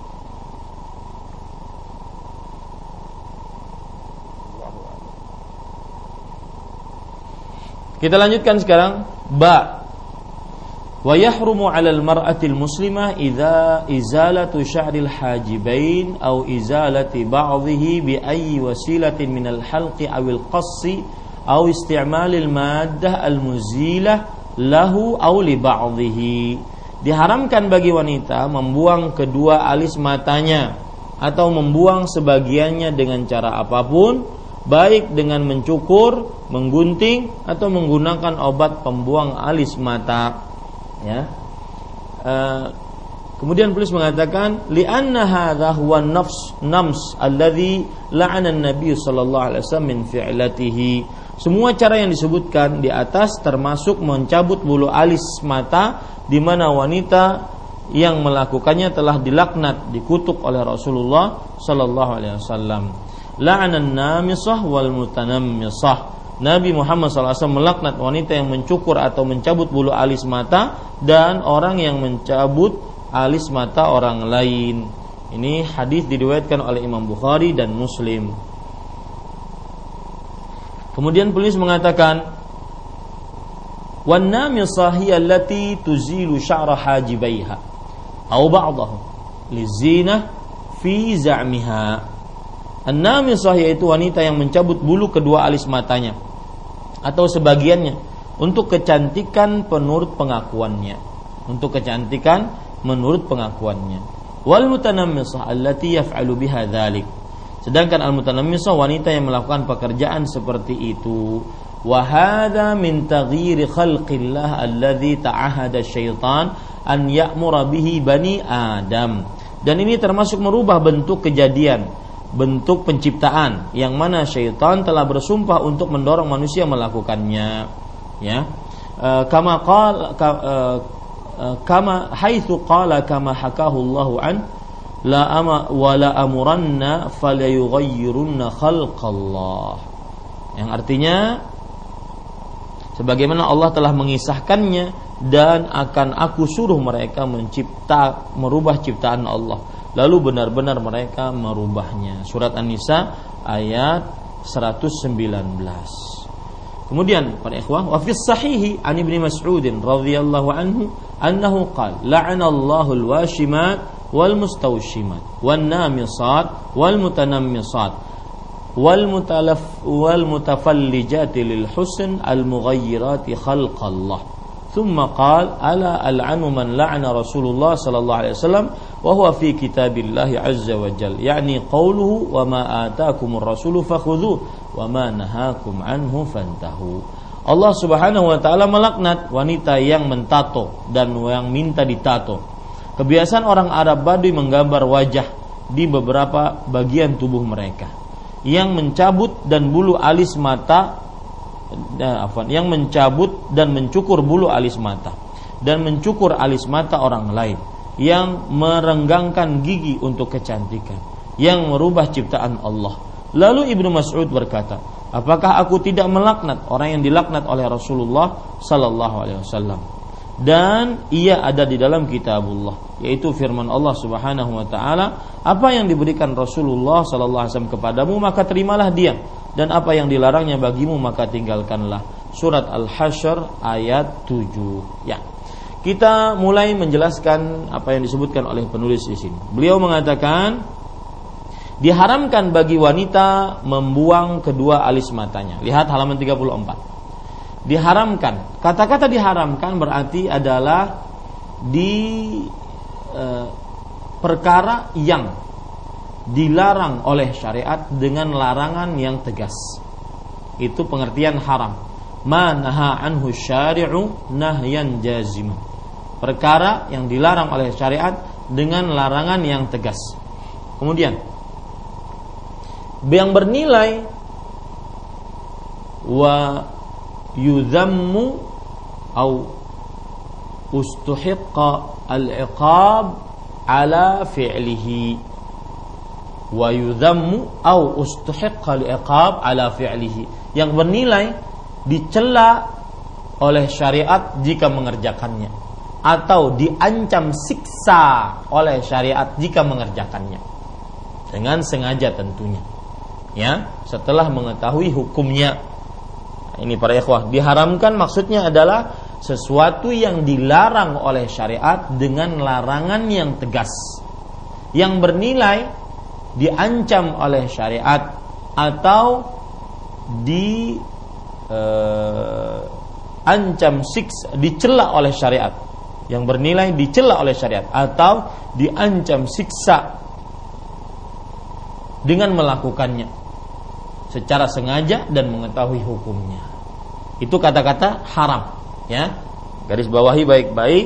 Sekali lagi haram adalah sesuatu yang dilarang oleh syariat dengan larangan yang tegas yang bernilai dicela pelakunya atau diancam siksa pelakunya jika dikerjakan dengan sengaja dan dalam keadaan mengetahui hukumnya. Diharamkan bagi wanita membuang kedua alis matanya. Alis mata di sini, ya. Ini alis mata. Di sini disebutkan izalatu sya'ril hajibain. Membuang, menghilangkan alis eh, kedua alis matanya. Atau membuang sebagiannya dengan cara apa pun. Sebagian, misalkan alis matanya ya eh, terlalu ke bawah, maka eh, atau terlalu ke atas, maka ditipiskan. Ini sebagian, tidak semuanya. Nanti kita akan bicarakan kalau seandainya di sini misalkan alis matanya dinyambung, ya, alis matanya nyambung. Bolehkah uh, itu dihilangkan sehingga tidak menyambung? Apakah dimasukkan dalam keharaman ini? Ya, apakah dimasukkan ke dalam keharaman ini? Kita akan bicarakan nanti. Baik dengan mencukur, cukur, ya, atau menggunting, atau menggunakan obat penghilang alis mata. Baik. Kemudian penulis mengatakan, semua cara yang disebutkan di atas termasuk mencabut bulu alis mata. Bulu alis mata di mana yang melakukannya telah dilaknat oleh Rasulullah. Nah, dalilnya yaitu Nabi Muhammad SAW melaknat wanita-wanita yang mencukur atau mencabut bulu alis mata dan orang-orang yang mencabut alis mata orang lain. Dua-duanya kena yang minta dicabutin atau yang mencabutnya. Dua-duanya dilaknat. Dan ini juga menunjukkan bahwa e, mencabut bulu alis mata, menghilangkan alis mata dosa besar karena diancam siksa. Ya, diancam laknat. Abdullah bin Abbas tadi mengatakan kullu dzambin khatamahullahu bil'na au nar au azab au ghadab fahuwa kabira. Setiap dosa yang diancam dengan laknat, neraka, siksa, murka maka dia adalah dosa besar. Jadi di sini diancam dengan laknat. Dan makna laknat sekali lagi diusir dan dijauhkan dari rahmat Allah dan seseorang tidak akan pernah bisa bahagia di dunia dan di akhirat jika dia diusir dan dijauhkan dari rahmat Allah Subhanahu wa taala. Baik. Kemudian di sini penulis mengatakan beliau menjelaskan an-namisah yaitu wanita yang mencabut bulu kedua alis matanya atau sebagiannya untuk mencan, me, kecantikan menurut pengakuannya mencabut bulu kedua alis matanya atau sebagiannya. Bulu kedua alis matanya dia dicabut ya sehingga hilang, kemudian nanti dia coret-coret. Ataupun dia tambal sulam lagi, ya. Dia tatoin ataupun tatonya permanen atau tidak. Yang penting dia hilangkan di sini bulu alis matanya atau sebagiannya, ya sebagiannya karena mungkin tidak menurut dia tidak cantik tidak cocok dengan wajahnya maka sebagiannya dia hilangkan atau semuanya. Baru setelah itu dia entah ditato permanen atau tidak permanen ataupun disulam masuk ke dalamnya. Ya, ini semuanya masuk ke dalamnya. Kemudian uh, al-mutanam an-namisah wanita yang mencabut bulu kedua alis matanya atau sebagainya untuk kecantian kecantikan menurut pengakuannya. Lihat kata-kata menurut pengakuannya. Di sini uh, yang bisa saya ungkapkan bahwa uh, ciptaan Allah Subhanahu wa taala senantiasa sempurna. Laqad khalaqnal insana fi ahsani taqwim. Sungguh kami telah ciptakan manusia dalam bentuk yang paling baik. Dalam bentuk yang paling baik. Maka wajah seperti ini yang Anda lihat di kaca Anda, di layar kaca Anda ini, ya, cocoknya punya alis ya seperti ini. Wajah Anda cocoknya punya alis seperti alis Anda. Itu cocoknya sesuai dengan ilmu dan hikmah Allah Subhanahu wa taala dalam penciptaan. Ya. Adapun orang yang mengaku alis saya tidak cocok dengan wajah saya, ini hanya sebatas pengakuannya. Dan perlu diingat para ikhwan yang dirahmati oleh Allah bahwasanya Allah itu Al-Hakim, Maha bijaksana. Dan dalam penciptaan pun bijaksana, proporsional dan profesional. Sesuai dengan kadarnya dan tepat paling ahlinya. Sesuai dengan kadarnya dan paling ahlinya. Allah Subhanahu wa taala Al-Khaliq, Al-Hakim, yang Maha Pencipta dan penciptaannya penuh dengan hikmahnya. Seperti itu. Makanya sangat-sangat tercela merubah ciptaan Allah karena Allah menciptakannya dengan ilmunya, dengan kuasanya dan dengan hikmahnya. Nah, ini perlu diperhatikan, ya. Sedangkan al-mutanammisah adalah wanita yang melakukan pekerjaan seperti itu. Seorang wanita yang diminta untuk meng, e, mencabut menghilangkan bulu alis mata. Maka ini disebut mutanammisah. Dua-duanya dilaknat karena melakukan perubahan penciptaan pada ciptaan Allah Subhanahu wa taala. Kemudian penulis mengatakan dan ini termasuk merubah bentuk kejadian, bentuk penciptaan. Ya, itu yang dilarang dan itu yang dimurkai oleh Allah Subhanahu wa taala. Karena tadi Allah menciptakannya dengan ilmunya, yaitu Allah menciptakan sesuatu secara profesional. Benar-benar matang, benar-benar fi ahsani taqwim di dalam bentuk yang paling baik. Ya, di dalam bentuk yang paling baik.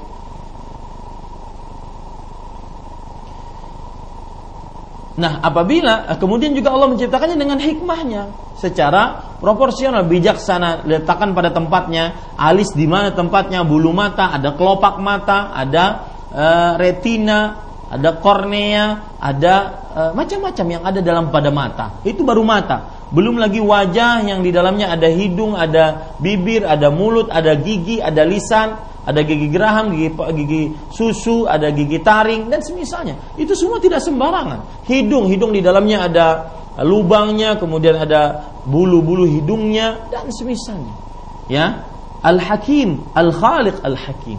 Allah Maha Pencipta dan penciptaannya penuh dengan kebijaksanaan. Makanya tercela sekali yang merubah ciptaan Allah. Kemudian perlu diperhatikan yang merubah ciptaan Allah berarti dia mengikuti langkah syaitan yang aturan syaitan, iblis harus menjadi musuh bagi kita, eh dia malah ikuti. Lihat Allah Subhanahu wa taala mengisahkan tentang uh, janji iblis mengganggu manusia. Wala amurannahum fala yughayyirunna khalqallah. Dan aku akan suruh mereka merubah ciptaan Allah. Lalu benar-benar mereka merubahnya. Di situ ada dua penekanan. Wala amurannahum. Lihat bahasa Arabnya. Dan sungguh aku akan benar-benar. La'a muranna la'a lam di situ lamut taukid. Nun di situ nunut taukid. Fala yughayyirunna. Kemudian lam juga. Fala lam lamul amr di situ. Nun nunut taukid. Mereka benar-benar merubah ciptaan Allah Subhanahu wa taala. Di situ yang tercelaknya. Ya ini para ikhwan yang dirahmati oleh Allah Subhanahu wa taala. Taib, uh, mungkin cukup waktunya karena uh, kita mau masuk kepada pertanyaan. Semoga pada kesempatan yang lain kita bisa membahas uh, hadis yang disebutkan pada halaman 35, hadis dari Abdullah bin Mas'ud radhiyallahu anhu tentang haramnya merubah dan menghilangkan kedua bulu alis mata. Demikian wallahu alam wa sallallahu nabiyana Muhammad walhamdulillahirabbil alamin. Saya kembalikan acara kepada saudara akhi Arifillah. Nah.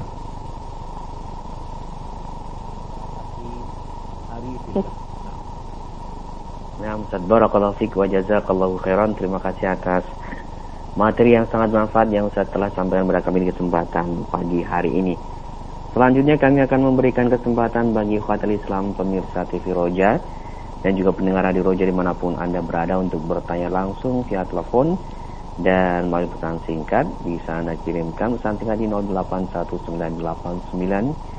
0819896543 atau Anda menghubungi nomor kami di 0218236543. Kami akan bacakan pesan singkat yang telah masuk dari saudari Siti Nuruyani di Kecamatan Cikajang, Kabupaten Garut. Pertanyaan sebagai berikut. Rambut saya panjang, jika digulung kelihatan besar di belakang kepala, bukan di atas kepala. Yang mau saya tanyakan adalah ukuran panjang rambut seorang wanita. Ustaz. Silakan Ustaz. Ya.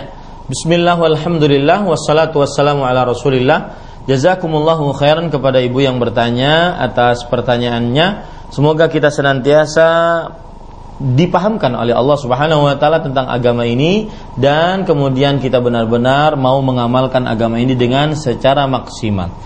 E, panjang rambut perempuan adalah e, pertama seorang wanita muslimah dianjurkan untuk memanjangkan rambutnya dengan kepanjangan yang tidak menyulitkan mereka untuk beraktivitas dan tidak terlalu berlebihan. Ya. Ini adalah kebiasaan wanita-wanita yang soleh dari mulai zaman Nabi Muhammad sallallahu alaihi wasallam. Dan sebagaimana sudah kita jelaskan, rambut wanita adalah sumber perhiasan wanita sebagaimana jenggot pada laki-laki, sumber kegantengan seorang lelaki. Ya, maka e, seorang wanita jika ingin memanjangkan rambutnya, dia sangat dianjurkan untuk memanjangkan rambutnya dengan e, panjang yang tidak menyulitkan dia untuk beraktivitas dalam keadaan sehari-hari. Karena Rasul Shallallahu Alaihi Wasallam bersabda dalam hadis riwayat Imam Abu Daud, la dharara wa la tidak ada bahaya dan tidak mendatangkan bahaya. Maka rambut yang panjang dianjurkan bagi wanita memilikinya, tetapi jangan sampai menyulitkannya. Nah, adapun wanita tadi mengatakan bahwa rambutnya panjang, kemudian kalau digulung bukan di atas kepala, seperti membesarkan e, kepalanya. Maka kita katakan jangan sampai dia menggulungnya di sini ataupun di atas. Akan tetapi dia sisir, kemudian setelah itu dia e, satukan, kemudian setelah itu dia ikat atau dia kepang. Itu adalah yang sesuai dengan e, disebutkan dan dilakukan oleh para wanita di zaman Rasulullah Sallallahu Alaihi Wasallam. Adapun ya e, dijadikan sebagai ya, diikat di apa disatukan kemudian diikat seperti buntut kuda ya di sini seperti buntut kuda maka ini dijauhi sebagaimana dilarang yang sudah kita sebutkan wallahu alam nah dilarang yang sudah kita sebutkan wallahu alam nah baik saya terima kasih atas jawabannya berikutnya kami bacakan kembali dari pertanyaan Umu Ayu di Jambi yang bertanya sebagai berikut Ustaz. Ustaz apa hukumnya orang yang melakukan cukur alis mata karena dia belum tahu hukumnya atau dalilnya? Apakah diperbolehkan memakai celak alis untuk menebalkan alis tersebut Ustaz? Silakan Ustaz. Ya. Bismillah walhamdulillah wassalatu wassalamu ala Rasulillah. Di sini perlu ditekankan sebuah hukum dasar dulu. Semua hukum Islam akan berlaku jika didasari atas ilmu dan kesengajaan dan tidak dipaksa. Jika perbuatan seseorang didasari tanpa ilmu atau tidak sengaja atau dipaksa, maka tidak berlaku hukum-hukum tersebut. Hal ini berdasarkan hadis Rasulullah Shallallahu Alaihi Wasallam bersabda, Inna Allah tajawaza li an ummati al khata'a wan nisyana wa mastukrihu alaih.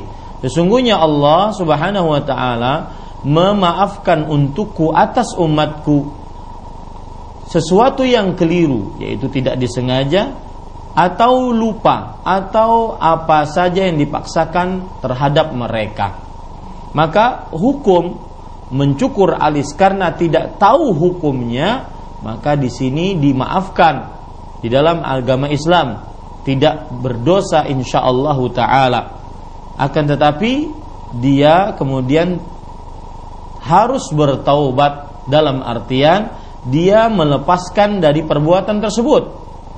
Jangan melakukan perbuatan itu lagi karena sekarang sudah mengetahui hukumnya ya jadi jika sebuah sebuah perbuatan didasari karena ketidaktahuan karena ketidaksengajaan atau karena dipaksa maka ini tidak berlaku hukum-hukum padanya. Ya tidak berlaku hukum-hukum padanya. Akan tetapi perlu diperhatikan dia harus belajar ilmu agama sehingga mengetahui hukum-hukum Islam.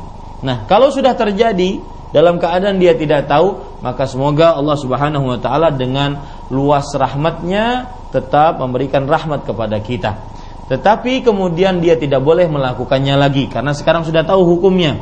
Nah, lalu apa yang dilakukan? Biarkan saja alisnya seperti itu. Jangan dicoret-coret, kemudian jangan ditambal sulam alis, maka ini uh, akan melakukan dosa yang sama. Ya, demikian. Biarkan sampai tumbuh kembali. Wallahu a'lam. Wallahu a'lam. Baik Ustaz Barakallahu Fikum wa Jazakallahu Khairan Pertanyaan berikutnya dari Saudari Nur di bertanya Ustadz, bagaimana hukum mencukur kumis bagi wanita yang dia tumbuh kumisnya Ustadz? Karena jika tidak dicukur maka akan uh, serasa malu bagi perempuan tersebut. Silakan Ustaz. Ya, para ikhwan yang dirahmati oleh Allah Subhanahu wa taala, uh, perhatikan baik-baik perempuan jika dia memiliki maka pada saat itu para ikhwan yang dirahmati oleh Allah Subhanahu wa taala dilihat. Dilihat.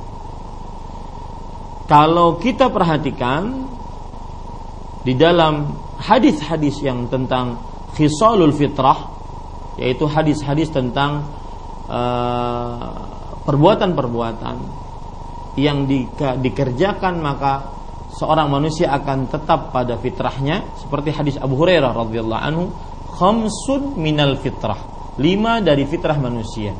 Al khitan wal istihdad wa qassus syarib wa natful ibti wa halqul ana. Uh, ya wa halqul ana. Pertama berkhitan kemudian motong kuku kemudian mencukur bulu ketiak kemudian mencukur bulu kemaluan dan yang terakhir yaitu menipiskan kumis. Taib. Menipiskan kumis berlaku pada laki-laki karena kebanyakan laki-laki mempunyai kumis. Lalu kalau seandainya perempuan mempunyai kumis, apakah pada saat itu dia diperbolehkan untuk menipiskan kumisnya?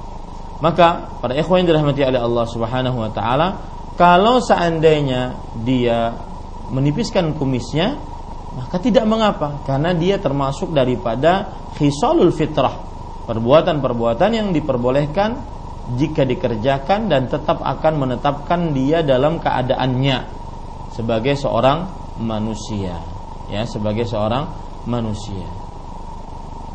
Nah, ini para ikhwah. Uh, adapun rambut-rambut seperti misalkan rambut yang menyambung di sini ya menyambung di sini maka karena karena asal hukum mencabut dan menghilangkan alis diharamkan maka dibiarkan. Meskipun alisnya nyambung perempuan alisnya nyambung dibiarkan. Kecuali tatkala yushawwihul khilqah sangat memburukkan penampilannya dan penciptaannya. Maka pada saat itu dia tidak mengapa untuk menghilangkannya. Wallahu alam. Naam. Wallahu alam. Naam. Baik, saya terima kasih atas jawabannya. Semoga bermanfaat untuk yang bertanya dan kita semuanya yang menyimak di kesempatan pagi menjelang siang hari ini. Selanjutnya untuk Eh, berikutnya kami akan berikan kesempatan untuk Anda yang menghubungi kami line telepon di 0218236543. Halo. Halo. Assalamualaikum Ibu. Waalaikumsalam. Dengan Ibu siapa di mana mohon maaf? Ini Ibu Purwanti di Samarinda. Ibu Purwanti mohon maaf televisinya Ibu kecilkan terlebih dahulu. Kemudian Ibu hanya bertanya melalui gagang telepon saja. Silahkan. Assalamualaikum Pak Ustaz. Waalaikumsalam warahmatullahi Ini mau bertanya bagaimana hukumnya kalau kita mencabut uban? Baik, terima kasih Bu atas pertanyaannya. Ditunggu ya. jawabannya. Ya, Assalamualaikum. Waalaikumsalam warahmatullahi Silakan Ustaz. Ya. Bismillah walhamdulillah wassalatu wassalamu ala Rasulillah. Para pemirsa yang dirahmati oleh Allah Subhanahu wa taala, uh, apa hukum mencabut uh, uban. Maka para ikhwan yang dirahmati oleh Allah Subhanahu wa taala, seorang diharam uh, dimakruhkan untuk mencabut ubannya. Dimakruhkan untuk mencabut ubannya. Hal ini berdasarkan hadis riwayat Imam Tirmidzi dari Ka'ab ibn Murrah radhiyallahu an Rasul sallallahu alaihi wasallam bersabda man syaba syaibatan fil Islam kanat lahu nuran yaumal qiyamah barang siapa yang uh, tumbuh uban di dalam hidupnya selama menjadi seorang muslim maka bagi dia uban tersebut menjadi cahaya untuknya di hari kiamat cahaya untuknya di hari kiamat. Kemudian juga eh, hadis yang lain di dalam hadis riwayat Imam Tirmidzi dan Imam Ahmad dari Amr ibn Abasah Rasulullah sallallahu alaihi wasallam bersabda, "Man syaba syaibatan fi sabilillah kanat lahu nuran yaumal qiyamah." Barang siapa yang e, beruban di dalam jalan Allah, maka baginya cahaya pada hari kiamat. Di dalam hadis riwayat Imam Baihaqi dalam kitab Syu'abul Iman dari Abdullah bin Amr bin As radhiyallahu anhuma Rasulullah sallallahu alaihi wasallam bersabda asyaibu nurul mu'min la yashibu rajulun syaibatan fil Islam illa kanat lahu bi kulli syaibatin hasanah wa rufi'a biha darajah. Uh, uban adalah cahaya bagi orang beriman dan tidaklah seseorang beruban di dalam Islam melainkan uban tersebut akan menjadi kebaikan baginya sebanyak ubannya dan diangkat derajatnya sebanyak ubannya. Nah, ini keutamaan-keutamaan orang yang memiliki uban. Ya, dan hadis tadi disahihkan oleh Imam Albani rahimahullahu taala. Di sana ada hadis diriwayatkan oleh Imam Ibnu Hibban yang menunjukkan larangan untuk mencabut uban. Dari Abu Hurairah radhiyallahu anhu Rasulullah sallallahu alaihi wasallam bersabda la tantaqibu asyaibu fa innahu nurun. Artinya janganlah uh, kalian me, la tantaffu la la tantaffu syaiba janganlah kalian mencabut uban fa innahu nurun yaumal qiyamah Sesungguhnya dia adalah cahaya pada hari kiamat. Man syaba syaibatan fil Islam kanat lahu bi kulli syaibatin hasanah wa rufi'a biha darajah. Barang siapa yang e, beruban di dalam agama Islam maka baginya terdapat pahala sejumlah ubannya dan diangkat derajat sejumlah ubannya. Nah ini. Kemudian juga hadis e, riwayat Imam Ibnu Ali. Kemudian Imam Baihaqi dalam kitab Syu'abul Iman. Dari Fadalah Ibn Ubaid radhiyallahu an Rasul sallallahu alaihi wasallam bersabda asyaibu nurun fi wajhil muslim. Faman syaa falyan falyantafi uh, nurahu. Artinya uban adalah cahaya di wajah seorang muslim. Maka barang siapa yang menghendaki untuk menghilangkan cahayanya maka silahkan dia mencabut ubannya. Ya makanya dimakruhkan di sini eh, untuk mencabut uh, uban yang ada di rambut yang ada di jenggot ataupun yang semisalnya. Wallahu alam. Yang semisalnya. Wall Nah, Ustaz. Barakallahu Fik wa Jazakallahu Khairan. Terima kasih atas jawaban yang Ustaz sampaikan kepada kami Selanjutnya kami masih angkat kembali telepon yang kedua. Silakan. Halo. Halo, assalamualaikum. Waalaikumsalam warahmatullahi wabarakatuh. Dengan ibu siapa di mana? Dari Pekanbaru. Silakan ibu pertanyaannya. Uh, Ustadz, uh, yang saya mau tanya. Uh, mohon maaf ibu dikecilkan uh, volume televisinya agar tidak terjadi feedback karena akan mengganggu. Silakan Ibu. Uh, yang saya mau tanyakan Ustadz, bagaimana hukumnya seorang wanita memakai bedak dan lipstick? Mm -hmm. Keluar rumah atau di dalam rumah Ibu? Oh, kalau keluar rumah kebetulan hmm. saya udah nggak punya suami lagi, Ustaz. Hmm, Nah, gimana hukumnya, Ustaz? Baik Ibu. Nah, terima kasih. Iya. Assalamualaikum warahmatullahi wabarakatuh. Waalaikumsalam warahmatullahi wabarakatuh.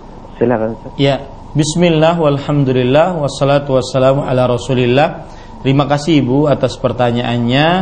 Maka jawabannya Ibu, Ibu saudari yang dimuliakan oleh Allah Subhanahu wa taala, Rasulullah sallallahu eh, Allah Subhanahu wa taala berfirman di dalam Al-Qur'an wa qarna fi buyutikunna wa la tabarrajna tabarrujal jahiliyatil ula. Dan hendaklah kalian berdiam diri wahai para wanita di rumah-rumah kalian.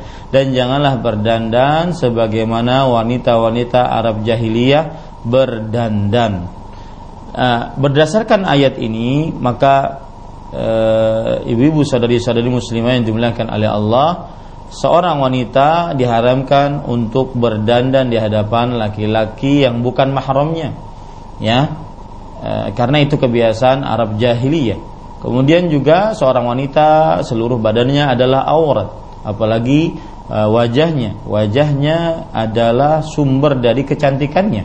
Al-mar'atu aurah idza kharajat istashrafaha syaitan. Wanita itu adalah aurat. Jika dia keluar rumah maka syaitan akan memperindahnya, membuatnya indah di hadapan laki-laki.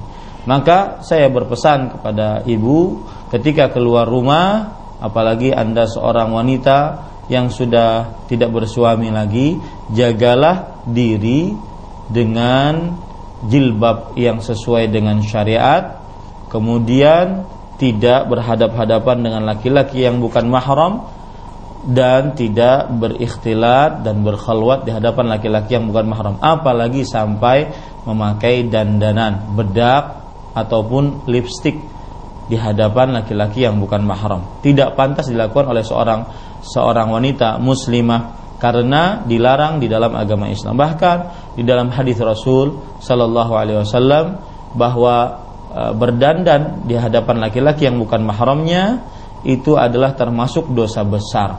Umaymah bintu Ruqaiqah pernah membaiat Rasulullah sallallahu alaihi wasallam e, dan salah satu baiat yang beliau sebutkan di hadapan Rasulullah sallallahu alaihi wasallam. Rasul sallallahu alaihi wasallam bersabda kepada Umaymah ubayyuka alla tusyriki billahi syai'an wa la tazni wa la taqtuli aw waladaki wa taftarina bi buhtanin baina arjuliki wa lisaniki wa tabarruji tabarrujal jahiliyatil ula.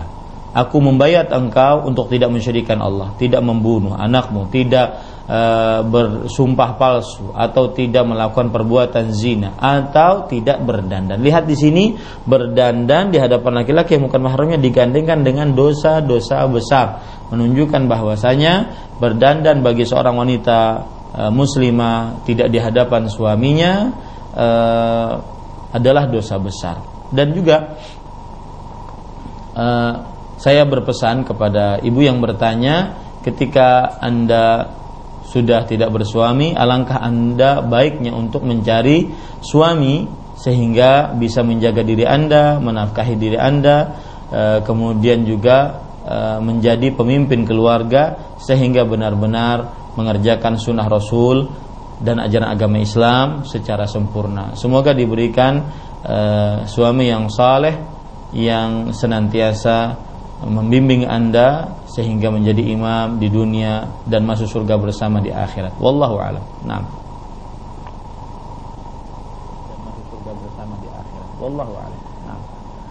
Baik Ustaz, barakallahu fiik wa jazakallahu khairan. Terima kasih atas uh, jawaban yang Ustaz telah sampaikan kepada penanya di kesempatan pagi menjelang siang hari ini. Terima kasih kepada Ustaz dan waktu dasi perjumpaan kita Ustaz sebelum kami akhiri program acara ini. Mohon Ustaz memberikan ikhtitam. Fadal. Ya, bismillah walhamdulillah wassalatu wassalamu ala rasulillah. Para pemirsa yang dirahmati oleh Allah Subhanahu wa taala, uh, saya berpesan kepada wanita muslimah bahwa sebagian wanita muslimah melakukan kesalahan-kesalahan dalam menghias dirinya disebabkan karena kurang ilmu tentang tata cara menghias diri yang sudah diatur dalam agama Islam. Oleh karenanya para wanita muslimah harus meluangkan waktu, harus benar-benar meluangkan waktu untuk menuntut ilmu syariat sehingga benar-benar bisa menghambakan dirinya kepada Allah Subhanahu wa taala dengan yang diridhai oleh Allah Subhanahu wa taala. Seperti permasalahan tadi ya, menyambung rambut, kemudian juga permasalahan menghilangkan kedua bulu alis mata, kemudian juga permasalahan memakai pakaian tetapi telanjang. Berapa banyak mereka sebagian wanita dan mereka beragam muslim. Wanita muslimah memakai pakaian tetapi telanjang. Ketika e, ditanya sebagian mereka tidak mengetahui hukumnya atau tidak mengetahui ancamannya. Ancaman dari melakukan yang haram tersebut. Maka di sini diperlukan ilmu agama. Sebagaimana firman Allah Subhanahu wa taala fa'lam annahu la ilaha illallah wastaghfir li dzambik dan ilmuilah bahwa tidak ada ilah yang berhak diibadahi melainkan Allah dan mintalah ampun atas dosa-dosamu. Lihat di sini Allah Subhanahu wa taala memulai firman-Nya dengan ilmu. Berilmulah sebelum berbuat sehingga kita benar-benar bisa mengabdikan dirinya kepada mengabdikan diri kepada Allah Subhanahu wa taala. Sebagian wanita muslimah sekali lagi saya katakan sebagian wanita muslimah bermaksiat dalam perihal menghias diri dan berdandan disebabkan karena ketidaktahuan tentang ilmu hias diri dan dandan yang diajarkan dalam agama Islam khusus untuk wanita muslimah. Semoga kita senantiasa mendapat ridha Allah dilindungi dan dirahmati oleh Allah di dunia dan di akhirat. Ini yang bisa saya sampaikan. Wassalamualaikum warahmatullahi wabarakatuh.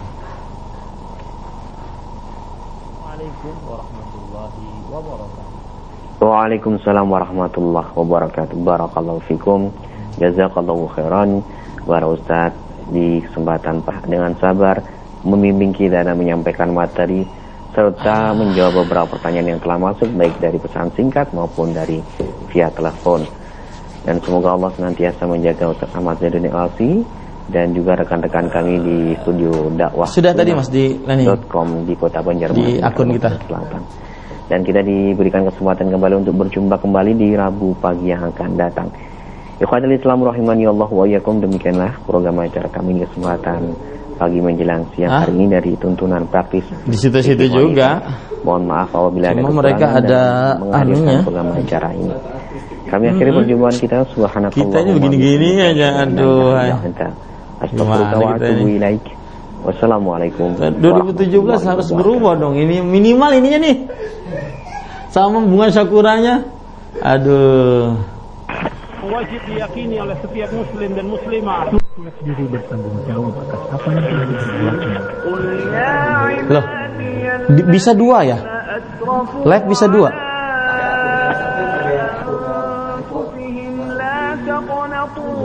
Dawa sunnah Bisa juga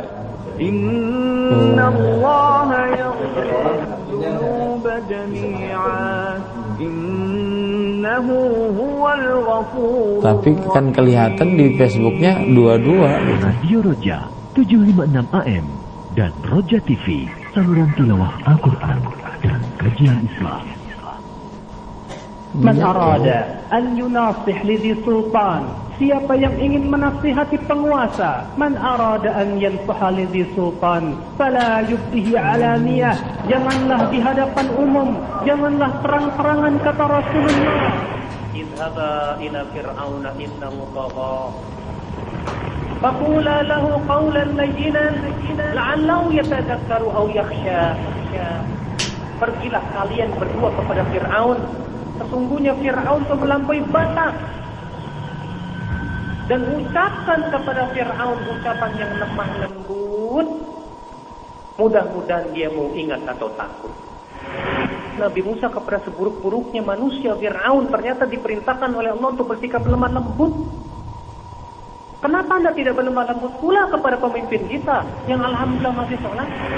Ya ayyuhalladzina amanu Allah وأطيعوا الرسول وأولي الأمر منكم. فإن تنازعتم في شيء ردوه إلى الله والرسول إن كنتم تؤمنون بالله واليوم الآخر. ذلك خير وأحسن تأويلا. يا أيها الذين آمنوا أطيعوا الله وأطيعوا الرسول وأولي الأمر منكم. فإن تنازعتم في شيء فردوه إلى الله والرسول إن كنتم تؤمنون بالله واليوم الآخر ذلك خير وأحسن تأويلا Sesungguhnya Allah subhanahu wa ta'ala mewajibkan kita untuk mentaati pemimpin kita. Selama mereka tidak memerintahkan kita kepada kemaksiatan. Subhanallah, Rasulullah sallallahu alaihi wasallam memerintahkan umatnya untuk bersabar menghadapi pemimpin-pemimpin yang demikian. Tidak dibenarkan kaum muslimin menentang pemerintah. Hatta pemerintah itu zalim, hatta pemerintah itu zalim, menentang terang-terangan, mencaci maki, membuka aibnya di hadapan umum, tidak boleh apalagi membuat makar sampai mengadakan perusakan, tidak dibenarkan. Inna satakunu a'immah yahtaduna bi ghari hadi wa yastannuna bi ghari sunnati Sesungguhnya nanti akan muncul pemimpin-pemimpin kata Rasulullah yang mereka mengambil petunjuk selain petunjukku. Mereka mengambil sunnah selain sunnahku. Artinya selain petunjuk Rasulullah, yaitu petunjuk-petunjuk buatan manusia. Lalu beliau bersabda, "Wasayakumu fihim rijal, qulubuhum qulubus syayatin fi jismanil ins." Akan ada pada mereka orang-orang yang hatinya hati setan berbadan manusia saking jahatnya pemimpin tersebut maka para sahabat bertanya, Ya Rasulullah, Mada nasna'u ya Rasulullah? Apa yang harus kami lakukan menghadapi pemimpin-pemimpin itu ya Rasulullah? Maka Rasul bersabda, Isma' wa afi' dengarkan dan taatlah. Wa in duriba zahruk wa ukhidha maluk walaupun punggungmu dipukul dan hartamu diambil. Sebuah konsekuensi yang berat ya akhi. Sebuah perintah yang berat yang banyak kaum muslimin mengabaikannya di zaman ini.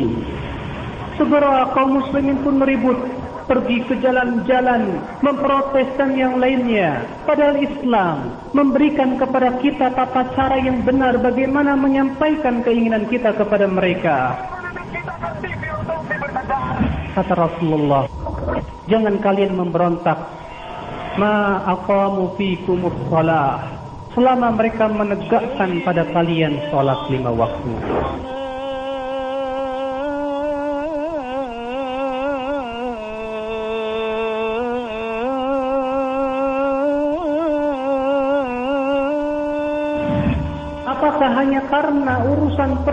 perut-perut kita ya akhi Kemudian kita tinggalkan perintah-perintah Allah Perintah Rasulullah Untuk senantiasa sabar menghadapi pemimpin-pemimpin demikian